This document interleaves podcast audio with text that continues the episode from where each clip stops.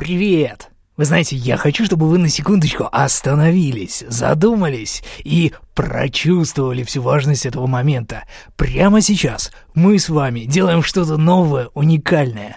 То, чего еще никогда не было. Впервые на podster.ru в шоу «Хроники Чижевского». Поехали!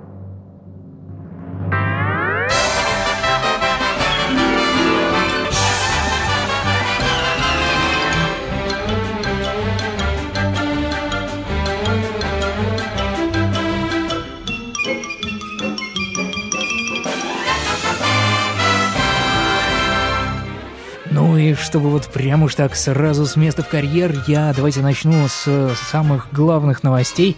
Это будут новости не только за пятницу, как обычно в следующих выпусках я буду делать, это будут новости вообще в целом. А, там за последние 2-3 дня могу заехать на них.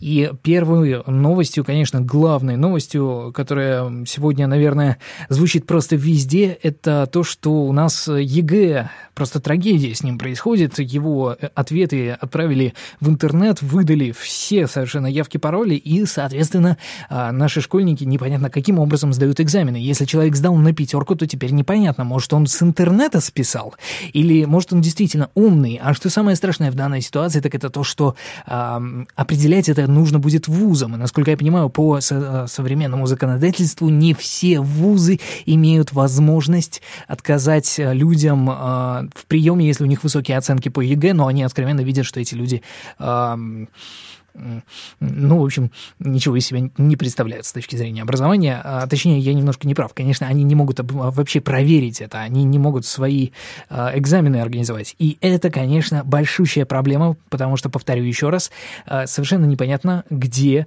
кто, как сдавал. Совершенно непонятно, вот этот конкретный человек, абитуриент, который пришел в ВУЗ, он из интернета скачал ответы на свой ЕГЭ, или он действительно такой умный, что отличник.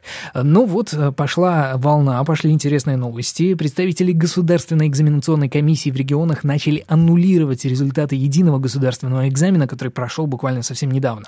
Итоги испытания отменяют для учеников, которые попались на, на распространение бланков экзамена в интернете, а также на использовании телефонов и шпаргалок. Помните эту знаменитую запись э, из Дагестана, по-моему, где э, на экзамене на единствен... едином государственном экзамене, единственном государственном экзамене, на вот этом вот ЕГЭ э, ученики сидят, да, там болтают, э, стоит гам, кто-то сидит со шпаргалками, кто-то с мобильными телефонами. Ну и, соответственно, человек, благодаря которому видно это видео, мы можем увидеть, благодаря этому человеку, и, э, этот человек просто в открытую снимает все происходящее на мобильный телефон, хотя он тоже является учеником. Учительница сидит, ничего не делает, никак не реагирует. Если раньше нас пугали тем самым, что у нас были какие-то проблемы со школой, то, друзья мои, вот то, что произошло, это уже не проблемы со школой, это уже катастрофа всероссийского масштаба.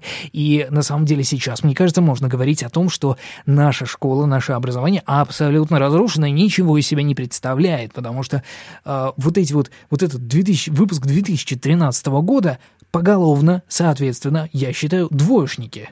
Ну, потому что экзамены были дискредитированы и ни одной оценки верить, кроме двоек, нельзя.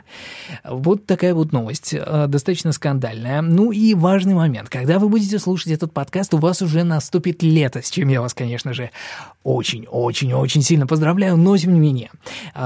Этот э, момент, эта дата примечательна не только тем, что там будет э, Всемирный день защиты детей, не только тем, что движение «Весна» на Горьковской будет собирать ваши монетки из копилок, э, которые там стоят, к примеру, у вас в коридоре, в которые вы кидаете сдачу, всю железную, э, для того, чтобы помочь детям, они будут это собирать, но и еще тем, что у нас в России, если я не ошибаюсь, э, вводится запрет на курение – фактически. То есть курить можно будет, но список мест настолько ограничен, и все вот эти вот запреты бьют по тем местам, где обычно люди курят, особенно станции метро, что... Э, а может, в Санкт-Петербурге. Я, кстати, вот этот момент пропустил, каюсь, да, должен был уточнить. Ну, простите меня, первый выпуск все-таки. Так вот, э, запрещают в 15 метрах от метро курить и э, курить на лестничных клетках. Вот когда я курил, это были два места, где больше всего людей, люди и курят. Что будет теперь, я не знаю. Я не знаю, как люди отреагируют на этот закон. Я не знаю, как люди будут, э, соответственно, э, как сотрудники полиции будут э, исполнять этот закон, потому что, во-первых, там не прописано штраф, во-вторых, там не прописано никаких организаций, которые должны, ой, простите, которые должны нести какую-то ответственность вот за выполнение этого закона. Так что все странно и совсем, совсем непонятно с запретом на курение. Одно, наверное, будет ясно с 1 июня подорожают сигареты. Ну, может, не сразу с 1 июня, остатки какие-то будут еще лежать, но, тем не менее, а, сигареты, скорее всего, действительно подорожают. А, переходим к следующим рубрикам. И сейчас наступает время рубрики, которая называется «Регионы». Сегодня регион у нас совсем-совсем необычный. А, я хочу представить вам новости из региона, который вообще никакого отношения к, к России на самом-то деле не имеет. А, у нас сегодня на связи Юра Полозов из солнечного, надеюсь, солнечного Нью-Гэмпшира. Здравствуй, Юра. Здравствуйте, уважаемые слушатели. Просят меня рассказать, какие здесь новости. Пожалуй, Самая большая новость – это то, что город Кин судится с местными либертарианскими Робин Гудами. Что они это сделали? Новость. А, они ходили и платили за паркоматы, за других людей, чтобы город не оштрафовал а, незадачливых автовладельцев. То есть занимались такой благотворительностью, мини-социализм, я так понимаю. Их э, идея была в том, что как бы Э, за парковку люди и так уже платят транспортный налог, а дополнительные деньги идут на усиление государства, на всякие войны, которые э, местные либертарианцы-пацифисты не поддерживают, э, на всякие там войну с наркотиками и так далее. Вот, поэтому милое дело спасти человека от штрафа. Вот. А чтобы делать это более эффективно, они не просто ходили случайным образом, а, а они ходили перед непосредственно инспектором, как бы уводя клиентов из-под носа. И вот город подал иск на то, что это такое поведение оскорбительно, и просит суд обязать их оставаться в 50 футах от инспектора – ну, 50 футов это сколько метров? Я понимаю, что у вас там в Америке уже привычно футами мерить. А сколько это метров примерно? Ну, значит, метров 15, наверное. А что, так они прям вот совсем впритык ходят? 15 метров, по-моему, вполне достаточно, чтобы обломать инспектора. А, ну, это улочки тут маленькие, то есть у инспектора появится тогда очень большая возможность там неожиданно свернуть на другую улочку, поменять направление работы, и то есть тогда уже надо практически бежать 100-метровку, если инспектор пошел в другую сторону. Ну а почему, почему, почему инспектор не может пробежать 100-метровку, тоже мне интересно. Ну ладно, а как ты оцениваешь вообще всю эту историю? А, ну, история смешна тем, что пока город не начал судиться с либертарианцами, об этом э, в СМИ практически не было никакой информации. И, то есть попытка города как-то репрессивно прижать либертарианцев, а, по некоторым подсчетам принесла им рекламы, на, которая стоила бы там миллионы долларов. Потому что, например, две минуты на Good Morning America – это а, больше двух миллионов долларов. Кстати, это и московским либертарианцам на заметку. Сейчас с 1 июня в Москве вводят платную парковку везде внутри Садового, по-моему, кольца. И московские либертарианцы тоже могут побегать и заплатить за людей, если они хотят, конечно. Да, я, я уже читал при этом. Местные Робин Гуды, они наладили систему, то есть заплатили за кого-то, они оставляют э, визитную карточку, люди им потом пожертвования перечисляют добровольно. Это вообще а, гениальная а, плюс, система, по-моему. А если кого-то оштрафовали, то тоже оставляется информационная карточка человеку, где ему рассказывают, что он при желании может оспорить в суде и рассказывается, как это сделать. То есть э, идет образование людей. Хорошо, а, а, а какие новости вот у самого Free State Project, там а, какое-то количество людей? И для тех, кто не знает, для тех, кто не в курсе, я расскажу о том, что в Америке есть такой штат Нью-Гэмпшир, в который собираются, съезжаются со всей страны, и даже не только страны, но и со всего мира люди, приверженцы либертарианских взглядов, и, соответственно, собираются там захватить власть. Вот какие новости у этого проекта? ну, не то что захватить власть, но э, сохранить те свободы, которые в этом штате уже есть. Э, он относительно более экономически свободен, чем э, в среднем по Америке, и расширить эти свободы. Э, вот, все это планируется делать различными мирными способами. Э, и было рассчитано, что вот надо примерно 20 тысяч человек на месте, чтобы... А сколько уже собрали? А, на проект подписалось э, около 13 тысяч человек, которые в будущем пообещали переехать. И в настоящий момент э, в штате примерно 1150 человек по счетчику. Из них где-то 250 тут уже было на момент выбора штата. Ну, то есть, значит, где-то 9 сотен человек вот в основном из других штатов Америки сюда переехали.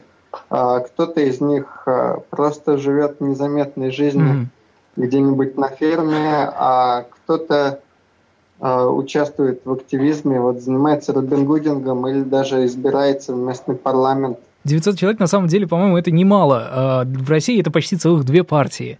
Довольны сами организаторы этого проекта или нет? Организаторы довольны, они строят амбициозные планы с тем, чтобы основной массовый переезд начался в течение пары лет. Ну, по крайней мере, лет через пять он точно начнется. а из России они принимают э, людей? А, ну, это от них не зависит. То есть, э, в целом, в Нью-Гэмпшире э, тут у всех и церкви, и местные демократы, и республиканцы, и участники проекта свободного штата в целом к иммигрантам относятся хорошо, но это э, к штату никак не влияет. Это решается в городе Вашингтон.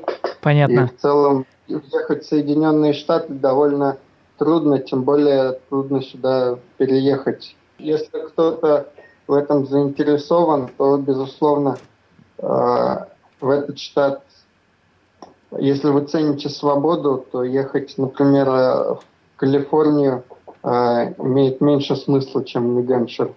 Понятно. Юра, спасибо большое за то, что ты сегодня представил рубрику «Регион», рассказал нам совсем чуть-чуть немножко о таком регионе, как Нью-Гэмпшир. Я надеюсь, что, может быть, это станет традицией, там раз в неделю или раз в месяц мы сможем узнавать новости из Америки. Как ты к этому отнесешься? Да, с удовольствием. Спасибо большое, и тогда до следующих выпусков. Спасибо, удачи. Ну и после того, как мы закончили разговаривать с Юрием Полозовым из Америки, штат Нью-Гэмпшир, а, пожалуй, наступила пора, знаете, так э, обратить наше внимание на новости, которые, ну, без удивления читать невозможно. А сегодня такой новостью стала новость о том, что в подмосковном Пушкине разгорается грандиозный скандал. Члены местной ветеранской организации обнаружили, что один из ее участников совсем не тот, за кого себя выдает. Уважаемый фронтовик, которого все считали советским офицером, оказался перебежчиком, воевавшим в немецком карательном батальоне. Запросы, отправленные в архивы, это подтвердили. К делу уже подключилась прокуратура, и теперь лжезащитнику Родины грозит лишение ветеранского удостоверения, а также наград и льгот, которыми он пользовался не одно десятилетие. Ветерану сейчас 90 лет, он ведет весьма активный образ жизни. Пенсионер начал писать статьи о своих боевых буднях, свои воспоминания и делиться ими через газеты. И вот этими материалами заинтересовалась еще КГБ. После первой же статьи были вызваны в КГБ глава областного и районного совета ветеранов. Им показали материалы дела, из которых и стало известно о том, что мужчина отсидел 10 лет за предательство, потому что воевал на стороне фашистов. Когда об этом стало, я не понял, почему э, сайт ntv.ru сообщает э, в КГБ. Это новость из Белоруссии? Подмосковном Пушкине. Ну ладно, КГБ так КГБ, оговорочка по Фрейду у сотрудников НТВ, ну подумаешь. А, так вот, а, главе областного и районного совета ветеранов были показаны материалы дела, из которых стало известно о том, что мужчина отсидел 10 лет за предательство, потому что воевал на стороне фашистов. Когда об этом стало известно, ветераны начали свои проверки и в итоге обратились в прокуратуру, чтобы там начала свою проверку. Господи, проверка на проверке проверкой погоняет. Вот такая бюрократия у нас сегодня. Даже казалось бы, среди божьих одуванчиков. Это рубрика из серии «Маразм», потому что, вы знаете, ну какая к черту разница? Спустя, сколько там, 65 лет, спустя столько времени, более чем полвека, на какой стороне воевал человек. Оставьте его уже в покое, господа. Хватит выяснять вообще, а, кто там был прав, кто виноват. Мне кажется, надо жить дальше и не зацикливаться на этом. Заданий сегодня не будет. Я не буду давать вам задания, пришел ко мне мой кот, а это означает, что пора закругляться и кормить кота Маркуса. Маркус, скажи мяу. Не хочет говорить мяу. А, соответственно, друзья мои, а, заданий не будет. Услышимся с вами через э, два дня в понедельник в 12 часов ночи. Я с вами, соответственно, пообщаюсь о тех новостях, которые у нас возникнут в течение выходных и понедельника. С вами был Дмитрий Чижевский. Услышимся скоро.